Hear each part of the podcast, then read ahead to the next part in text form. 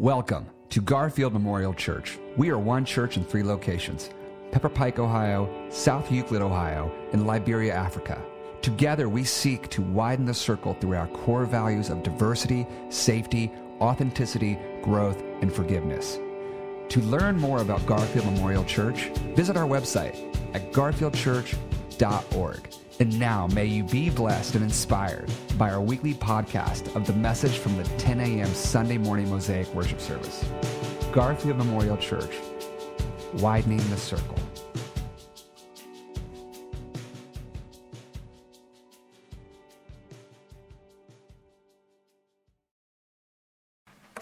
All right, welcome to Garfield Memorial Church.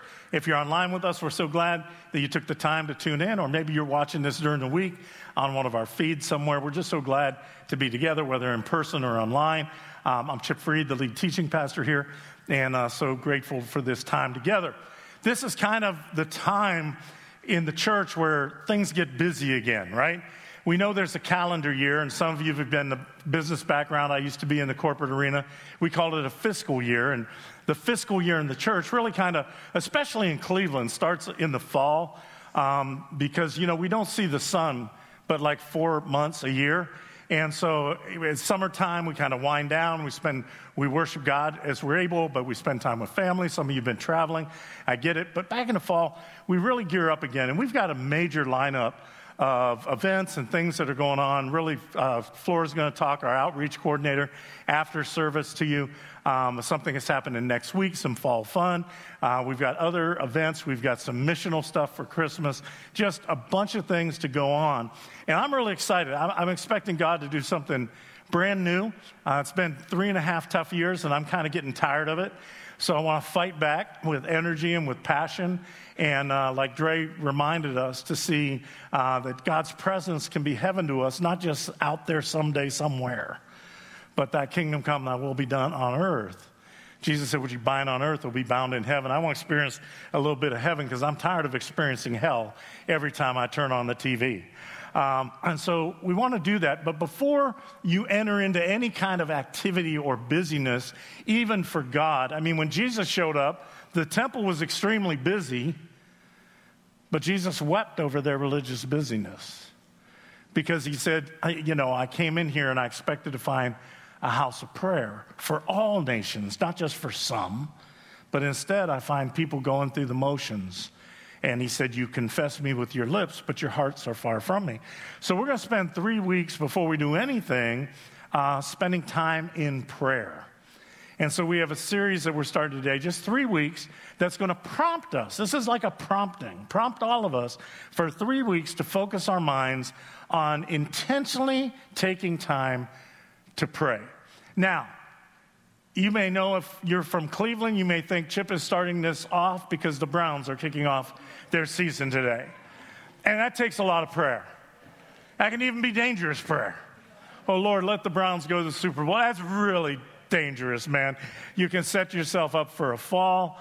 Um, you know, and I, I, have heard people say to me, hey, yo, Pastor, we just need to get prayer back in the schools. And I say to them, brother, sister, as long as there are tests, there will always be prayer in the schools. Trust me on this. Nothing you can do about it. And as long as there are the Browns, we love them, there will always be prayer in Cleveland. But that's not why I'm doing this. I'm not. I'm doing this because I think this is the power source for us for everything we do as Christians. And uh, Monday is 911. And I think all of our hearts who've lived through that day um, kind of pause and get reflective on, on the terrible events of 22 years ago. Many sociologists and my pastor told, said to me that 911 was the day actually the 21st century began. Because it wasn't on January 1st, 2020, it was September 11th, 2021, where we learned how small we are, when we learned how uh, global we are, how connected we are, how, how we should have learned how to hang on to one another with hope and grace and love um, across the entire world. um, it was kind of a, a, a, rattling moment. So every 911, I go back into my file. I keep files on these events, and you know, you hear stories after of, of hurt and hope and all those kind of things. And so just having that in my mind and beginning with prayer, I pulled out a story that I'd heard uh, not long after, after the terrible tragedy about a woman named Genelle Guzman McMillan. Genelle was the actual last person uh, who survived that terrible tragedy. She was the last person rescued. 30 year old single mom from Trinidad. Um, who had literally only been on the 64th floor of the North Tower for nine months working as a Port Authority clerk when that terrible day came. And for 27 hours, Genelle was trapped in the rubble, only able to move her left hand. She was raised a Roman Catholic, she shared, by her own admission, by her mother, who was very faith filled uh, in an interview after. But she said, I have to be very honest with you, I wandered far from my faith. I wandered far from church. But as I sat there in the wreckage, my mind went entirely to God. And she said she thought of her 14 year old daughter, and her first prayer in the midst of that terrible tragedy uh, the first hour of her 27 hours there, she prayed this way. She said, Lord, may they at least find my body so that my daughter and other ones I love can have a burial. But she said later, these are her exact words. She said, later, my prayers began to become more bold. And I revised my prayer and I said, Lord, if I have to die, can I at least make it to the hospital so I can see my daughter one more time? But later, after that, she confessed toward the last hour. She didn't know how many she was there. She said, I boldly, her words, not mine, I boldly asked the Heavenly Father that I might be rescued alive. I prayed this prayer again and again at the, toward the end God, please save my life. Give me a second chance. I promise I will change my life to do your will. She said, I prayed that over and over and over again. I don't know how many hours. And it was then that I heard the words of the firefighters who found her body as they saw the reflective gear of a fallen colleague, and she was rescued. Now, when I was reading that, I thought, you know, there's something interesting about her prayers because I've usually heard prayers in those situations go the other way. When immediate tragedy comes, people pray, Help me! God, save my life, spare me. And then as time goes on, the situation gets more desperate. Lord, I'd really like to just see my loved one again, even if it only for a minute. And as time goes on, only then do they say, Well, Lord, can they at least find my body? But do you notice her prayers are exactly the opposite? She prays, Lord, will they find my body? Then, Lord, can I see my loved ones again? Oh, forget that, Lord, save my life so that I might do your will. And did you hear her comments? She said, I became bolder. I, I boldly asked the Heavenly Father. Those are her words. And so we're starting off this series. We're going to give you three prayers, but today the prayer, and I'm going to talk about, is Lord, make me bold. Because whenever preachers like me talk about prayer, you get to know, you know, we get in minds of prayer. The first thing we'll do is to tell, thank you, I forgot my pointer up here. The tech team is so good. Um, the first thing we do in the, in, we talk about prayer is we're reminded, gee, I don't pray enough. That's called frequency.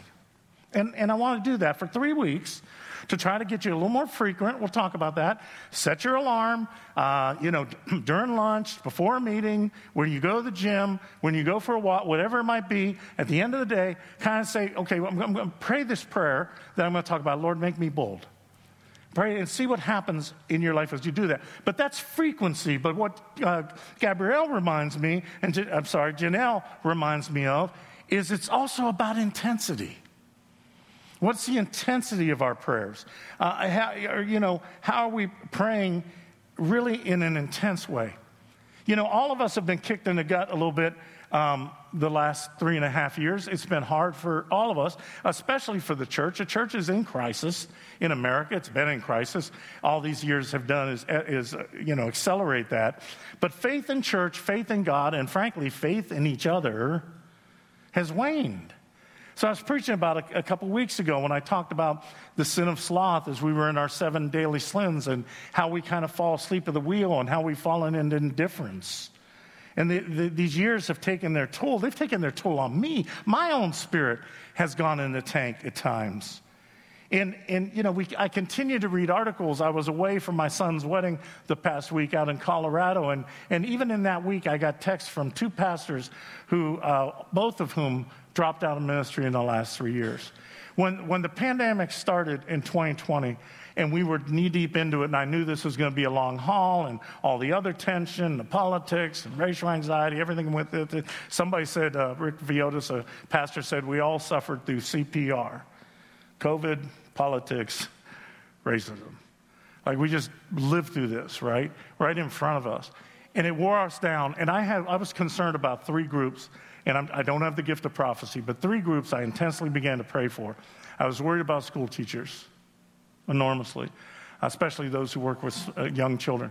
I was worried about nurses specifically. Um, and I was worried about faith leaders.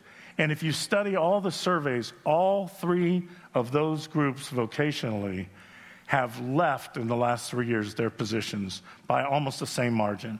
25 to 30 percent have dropped out. And we have personnel crises right crises right now in our schools in you know medical care and hospitals and, and in faith communities um, as those leaders just gave up and gave in.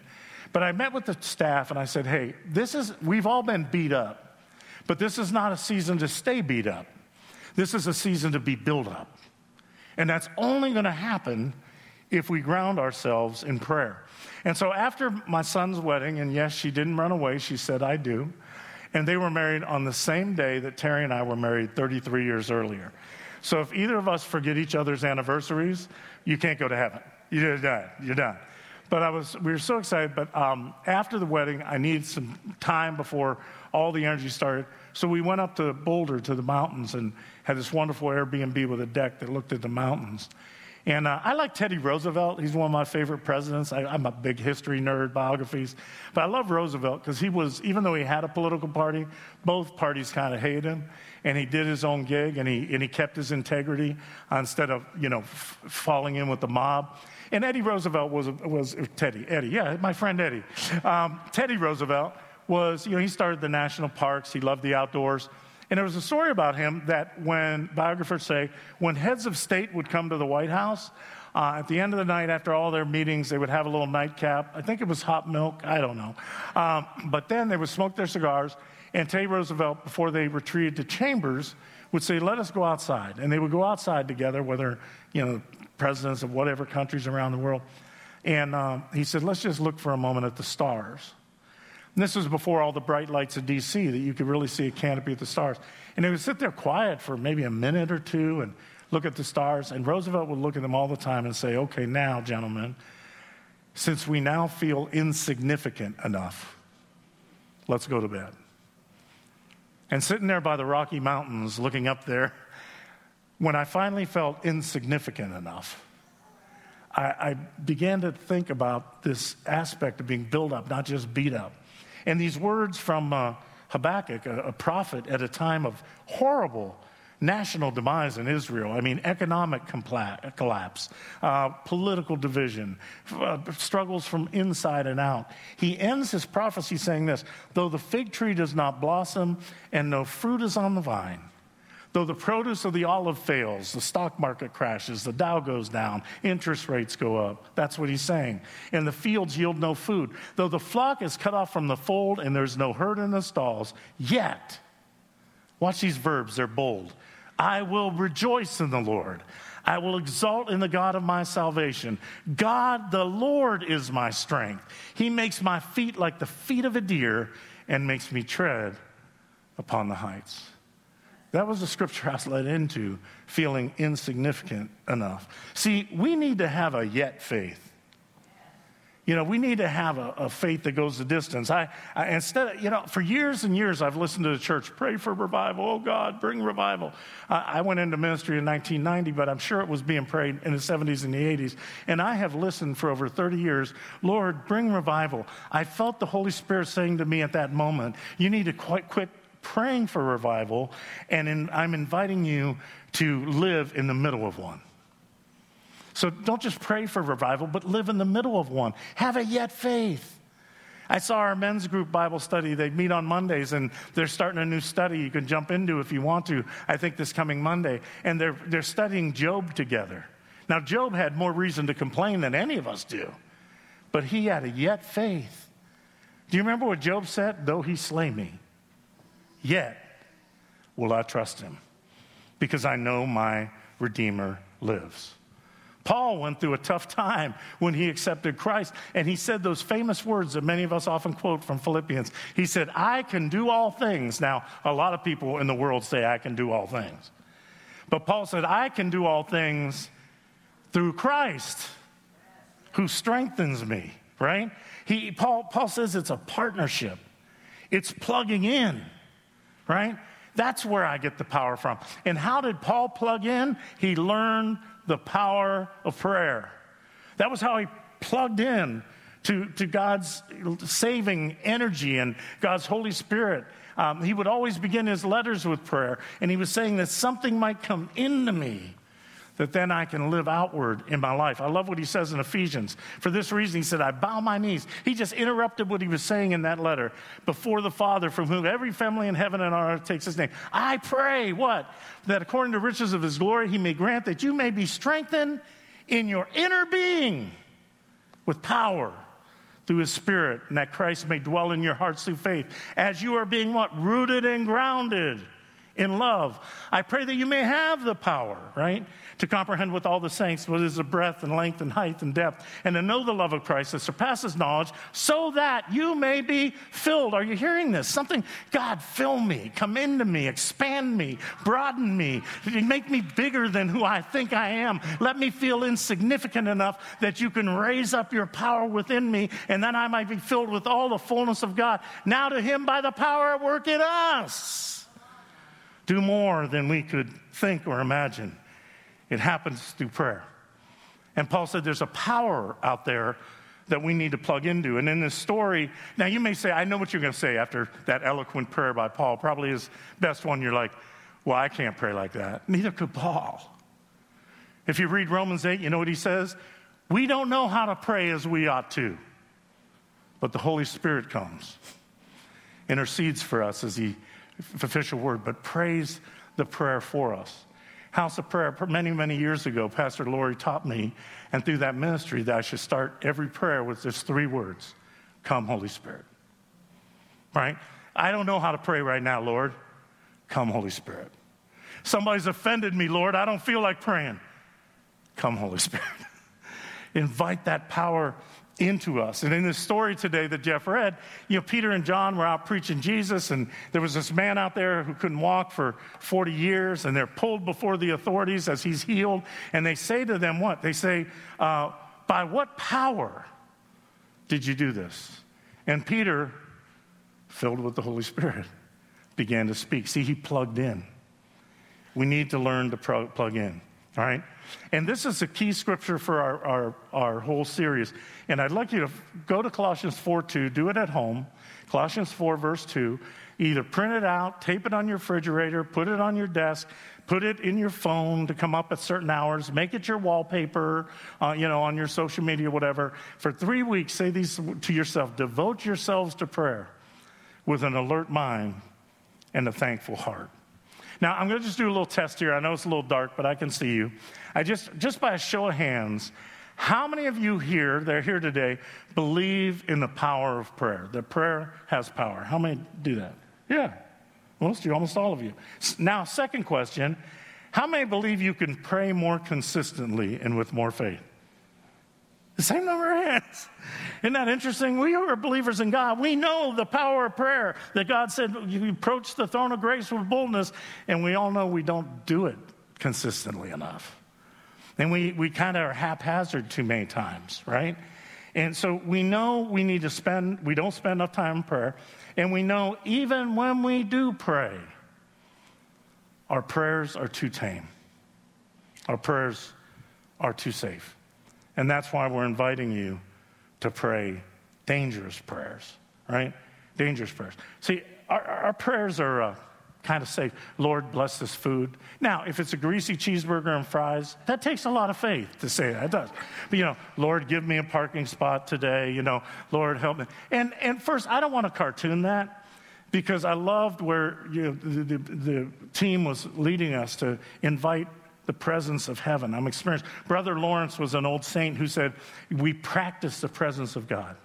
So, yeah, when that parking spot opens up or whatever, and I'm in a hurry, I, have learned it. Hey, thank you, Lord. You know, when you ever get into the shower and the water's just right, like you don't have to go back between freezing cold and hot, even in an Airbnb. And you're just kind of like, thank you, Lord. We should invite God into little things. But you know what I'm learning? If my prayer life is, is that safe and that tame, I'm also, I'm almost insulting going before the author of the universe always that way.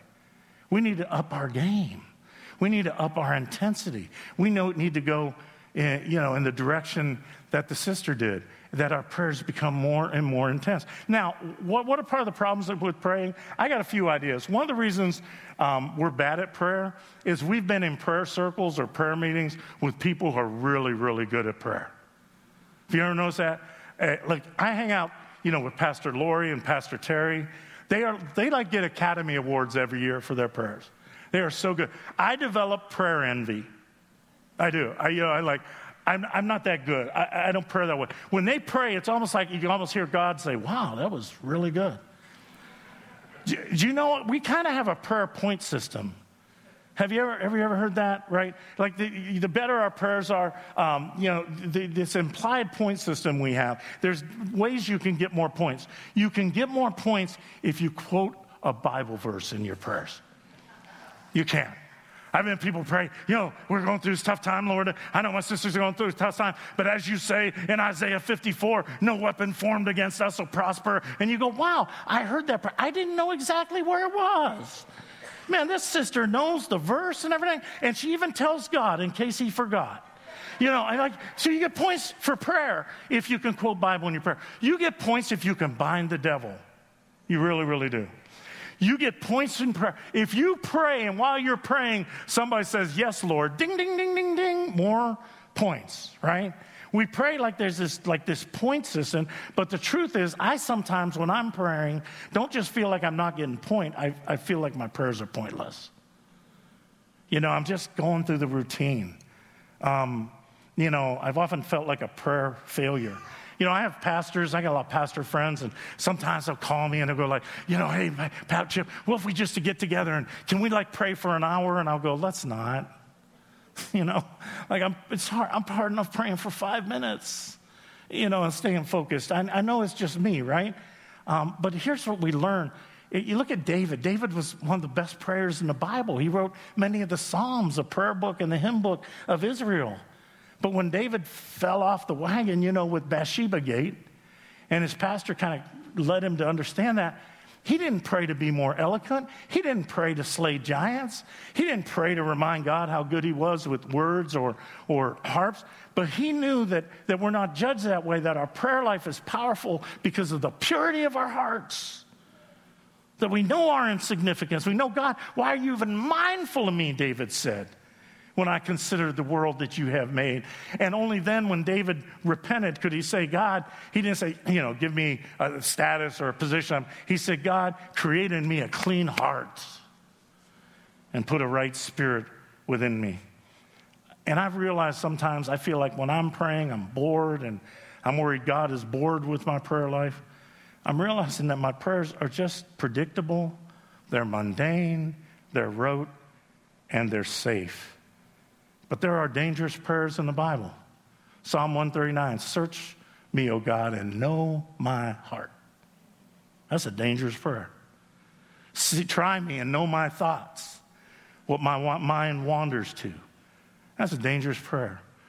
You know, see if there's any wicked way within me and lead me in the way everlasting. That's a dangerous prayer. Use me, Lord. That's a real dangerous prayer. But this prayer that we're focusing on is Lord, make me bold. Now, bold has English roots that literally means house or dwelling place or mansion or castle. It's as though we're, you know, we're, we're looking for boldness, we're looking for a foundation, somewhere to stand. Uh, several of the Romantic languages uh, talk about as being blown up or swelled, like there's a power in me. It's not my head's getting swelled, but, but that something's coming in me that's given me what the Greek word means is a steady assurance that's within me because something's coming into me. A Latin word implies audacious. How audacious are your prayers? I had to ask myself that. Are my prayer, you know, uh, you know, safe prayers or audacious prayers? Peter, when they brought him before the authorities, right? Um, it, it, he, they said, "By what power do you do this?" He said, "By Jesus, the one whom you killed, but God raised." That's an audacious statement, and it, it says their response was when they saw the boldness the calm assurance of Peter and John and realized that they were uneducated and ordinary men, they were amazed and recognized them as companions of Jesus. The literal Greek there says they were amazed and knew they'd been with Jesus. You know, are we living a bold life in some way, quiet assurance, that people say, man, there's something about them? I, I question myself how many times have people been amazed by, by my faith, by my ability to hang in there through tough times, my ability to forgive when it's not easy, right? And I love it says, when they saw that they were uneducated and ordinary men, do you know what that word is in the Greek? Idiot test. Idiotes. It, yeah, none of you were impressed by that. Um, I kind of was, that one stuck me in the nose. It literally can mean uneducated or untrained, but, it, but also the Sanhedrin and the elite looked down on people lower classes and called them idiotes. That's where we get the word idiot, right? And they saw these two idiots out there with this boldness, and they, they were amazed. They, they were struck by that. So that's a good thing when you say, Well, I'm not a trained professional. No, you're an idiot test. But open your heart and receive the Holy Spirit, and you can find new boldness in your life. And I loved um, that would happen afterwards. This is down in the story, right? It says after they were released, because they were threatened, you preach this stuff anymore, we're going to imprison you. These guys were in prison twice in one week, and I think I had a rough time. And he, they said, We're going to imprison you, we're going to torture you, when we may kill you. And it said, after they were released, they went and told their friends, the, the church, everything that had been said. And when they heard it, they raised their voices together to God. They prayed. And, and what, did, what didn't they pray? They didn't pray, oh God, my God, they're going to kill us. Keep us safe. Let me have a 401k. I'll go to my Bible study and go home.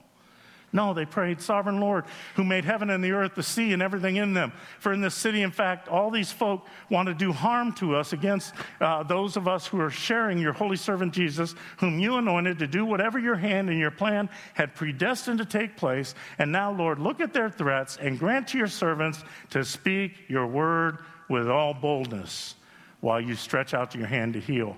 When they had prayed, the place in which they were gathered together was shaken, and they were all filled with the Holy Spirit, and they spoke, spoke the word of God with boldness. Right? But here's the thing we have turned bold into kind of negative word, and believe me, I've heard it used so poorly by Christians. Some people say, "Oh yeah, I went out there and I was bold, and, and you know, and I shared with these people, you no good sinners, and all this stuff." Look, God said the prayers make me bold, not make me mean. And you get no points in heaven for boldly speaking hurtful words to other people in the name of Jesus. Doesn't that that that gets you nothing? No ding ding ding right? It, it, we're called to be bold, not brash, but bold. And, and, and it says what? Make me bold to speak your words, not my words. And what are the words of Jesus? They're words of grace, they're words of peace. Yeah, sometimes they're urgent words in defense of others who are being abused. But when facing others who are under the weight of abuse, like the woman who was set up and thrown out in adultery, Jesus is so gentle he takes his time. And friends, there's a formula for this. We pray for boldness, this assurance, and then the Holy Spirit comes, and then they're able to speak boldly. There's a pattern for it, right? Now, not brash boldness, but holy boldness, watch this, is not a personality trait, it's a work of the Holy Spirit. Come, Holy Spirit. Come and help make me bold, right? Help me um, speak your word in a way. And that, and that can come instantly or it could come after a while. Let me share my personal story. Going to wrap this up. But um, in 1990, I prayed this prayer, actually in 1989, to Lord, make me bold. Give me the courage to leave the corporate arena of comfort that I was a CEO making a good living in my 20s on a path, got a wife and a, a six year old daughter, and, um, but make me bold because we're feeling the call to ministry, Terry and I are. And so when we declared ourselves for ministry, all of my friends, especially non believing friends in the corporate arena, were sure I had lost my mind. They were just sure. They thought Terry was in a cult. They did. And she had seduced me into going in and drinking the Kool Aid. In fact, one of them, it was in my wedding actually, um, when I called to say, hey, I'm leaving uh, in six months, I'm, I'm going into full time vocational ministry. He said, Wait a minute, Chip, uh, the president of the company just walked in. Let me put you on hold. He thought he put me on hold and he put me on speakerphone. And he shouted out at the top of his language, What a blanking waste. And then he jumped back on the phone. He didn't know I heard it. Now, I could have been brash bold with that group. I could have said, Well, ha, ha, ha, I'm going to be with Jesus, and if you don't turn your life around, you're going to burn in hell, infidel. I could have done that. But instead of being brash bold, the Holy Spirit came, and it made me holy bold. And I was able to talk about faith very openly. And, and you know, if there was something you need pray for, I could do that. But I still played golf with my friends, and I was still chip, and I still love them. And I prayed, God, I, I, I pray for my friends that they might come to know your love.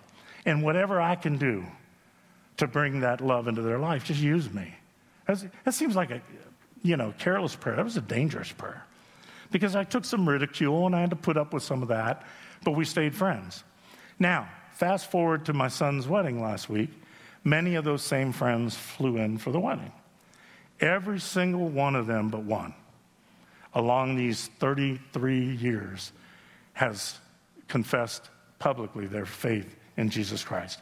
Every single one of them, but one and just a little quiet testimony. I'm not taking credit for it, that's the Holy Spirit. But for whatever reason, along the way, they come to really respect my ministry. They get it that I'm not crazy. I'm not in Ghana drinking Kool Aid. They, they actually trust that. Like, Chip, yeah, something's happening to him. He's different. Um, I'm still ornery on the golf course. I am. We played golf three times out there, you know, me with my busted tendon, and boy, did I milk it for strokes, man. Every. I didn't play 54 holes in a row, but every day, oh, this is hurting a little bit, man. You know, I hit a bad shot. Can I get a mulligan? So I'm still, I still got that in me, right? But I also have the quiet assurance in Christ. So all of my friends, we're all out there. We ran the Airbnb. We went up to Boulder. These are all guys before before I ever, you know, accepted Christ. Played ball with in college and won the NBA and other stuff. And and every one of them but one professed Christ. And you know what that one did? Two months before the wedding he called me up and he said, Hey, Chip, I'm going to see you out in Denver. Can you do me a big favor? And, and he's, a, he's a very successful executive down Miami and uh, 61 years old. And um, he said, Can you do me a big favor? I said, Now, you know my son's getting married. I'm broke. Like, for a wedding. He goes, No, no, no, that's not it. okay. He said, Just one favor. When we're out in Colorado, would you baptize me? And um, I said, Yeah, man, that'd be an honor. And, and we talked about it. And so we're out there and we had wonderful days. And on the last night, the boys went up, we all went out to play golf in the morning. And we came back to the big deck in front of the mountains with the hot tub. And Terry had gone out to a store and she had bought candles that said faith and hope and love and joy and friends and faith and Jesus. And she had put them all around the deck. And all of a sudden, it was like walking into a shrine. And we sat there, and then in front of the mountains, Terry just said, Okay, let's all look up our eyes to the hills. And she read Psalm 122. I lift up my eyes to the hills. From where does my help come? It comes from the Lord, who made heaven and earth. He will not let your foot be moved. He will not, he who keeps you will not slumber. He who keeps Israel will neither slumber nor sleep. The Lord is your keeper. The Lord is a shade at your right hand. The sun shall not strike you by day, nor the moon by night. The Lord will keep you from all, all evil. He will keep your life. The Lord will keep your going out and your coming in from this time on and forevermore. And then we turned to each other and we began to share words of faith. And we talked about our friend and ways that we saw God working in his life. And I remembered all the times that I had shared faith with him. And he was very, very angry at God. He didn't believe in God because he and his wife were never able to have children of their own. And he had, a, he had a big chip on his shoulder about that. And I remembered, I told him that. Do you remember I was talking to you about adoption and the joy I've experienced of adoption? Do you remember when I talked to you about Romans 8 that we're all adopted? That God has given us a spirit of adoption. And, and, he, and do you remember times you told me you just cussed God out? And do you remember I told you God can take that? But He's never going to leave you or forsake you. And after doing all that, we walked into the waters together and I baptized my friend. In 1990, I prayed, Lord, make me bold. And 33 years later, the Holy Spirit came on the deck outside of Boulder. So pray that prayer with this week. I don't know what's making you bold. Remember, if you're praying that the Spirit, remember what the fruit of the Spirit is. It's not meanness, it's not gossipy, it's not rude, it's not judgmental, but the fruit of the Spirit is love, joy, peace, patience, kindness, generosity, faithfulness, gentleness, and self control. Who here needs to pray, Lord, make me bold in love? Who here needs to pray, Lord, Chip Freed, make me bold in patience? That's a dangerous prayer for me. Lord, make me bold in self control. Well, I just have a gift to speak my mind. Bury that talent and say, Lord, give me the gift of self control. Give me the gift of, let me be bold in gentleness. If we pray those prayers this week, Lord, just set your clocks. Give it one week, one week, that we might pray individually and together. Lord, make me bold. Maybe the Holy Spirit will come all at once. Or maybe he'll show up 33 years later, but his timing is always perfect. So let's close this message today and say with me that prayer together. We're going to pray all week. Lord, make me bold. Amen.